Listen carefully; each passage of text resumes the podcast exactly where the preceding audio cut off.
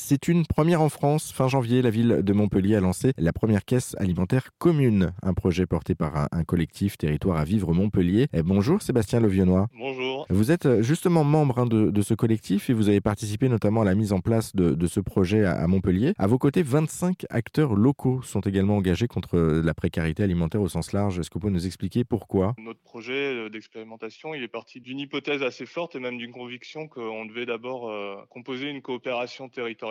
Et donc, il y a plusieurs acteurs, ça fait un moment qu'il y a plusieurs acteurs sur Montpellier qui sont plus ou moins en lien avec ces questions de précarité alimentaire, de solidarité, de transformation des systèmes alimentaires. Donc l'idée, c'était de se rassembler et mettre nos forces en commun pour constituer un projet de transformation du territoire simplement. Et du coup, ça s'est retrouvé, ça s'est canalisé finalement dans ce projet de caisse alimentaire commune. Et donc, 25 organisations, on a des associations citoyennes, des associations qui sont plutôt en lien avec les questions de solidarité, typiquement le Secours catholique. On a des associations d'éducation populaire, on a des coopératives aussi. Et puis, on est en partenariat avec les collectivités locales de Montpellier, la mairie de Montpellier, la métropole de Montpellier. Alors ça, c'est pour cette caisse alimentaire commune. Comment ça fonctionne du coup concrètement ? C'est avant tout un budget qui est abondé par des subventions pour cette année et puis petit à petit par les cotisations des adhérents à la caisse. Donc on adhère à la caisse, on donne notre cotisation mensuelle et derrière, tout le monde, tous les adhérents à la caisse reçoivent 100 € par mois et donc c'est un budget qui est fléché sur l'alimentation qu'on va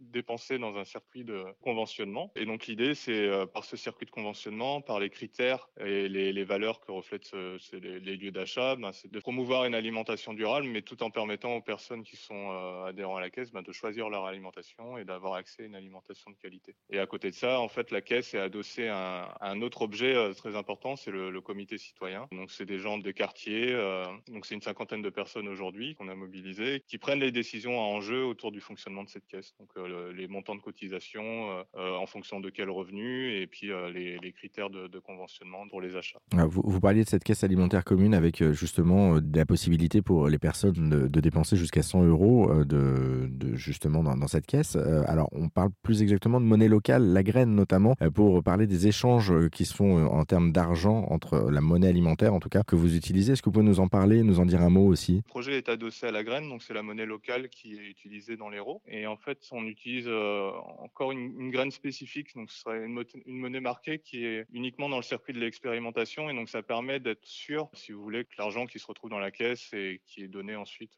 aux adhérents de la caisse soit dépensé dans le circuit de conventionnement et soit pas dépensé dans d'autres lieux de distribution qui n'ont pas à voir à l'alimentation ou qui seraient pas des lieux qu'on souhaite favoriser. Un projet qui vient juste de débuter, je le rappelle, mais vous avez déjà en tête, je dis vous, l'ensemble du collectif, un développement plus large. Est-ce que vous pouvez nous expliquer lequel ? C'est sûr qu'on est plutôt au début, donc en fait on a déjà fait, ça a commencé courant 2021, on était les organisations dont on parlait au début, les 25, à poser le cadre du projet. Après une première étape, ça a été à l'automne dernier avec la constitution de ce comité citoyen, donc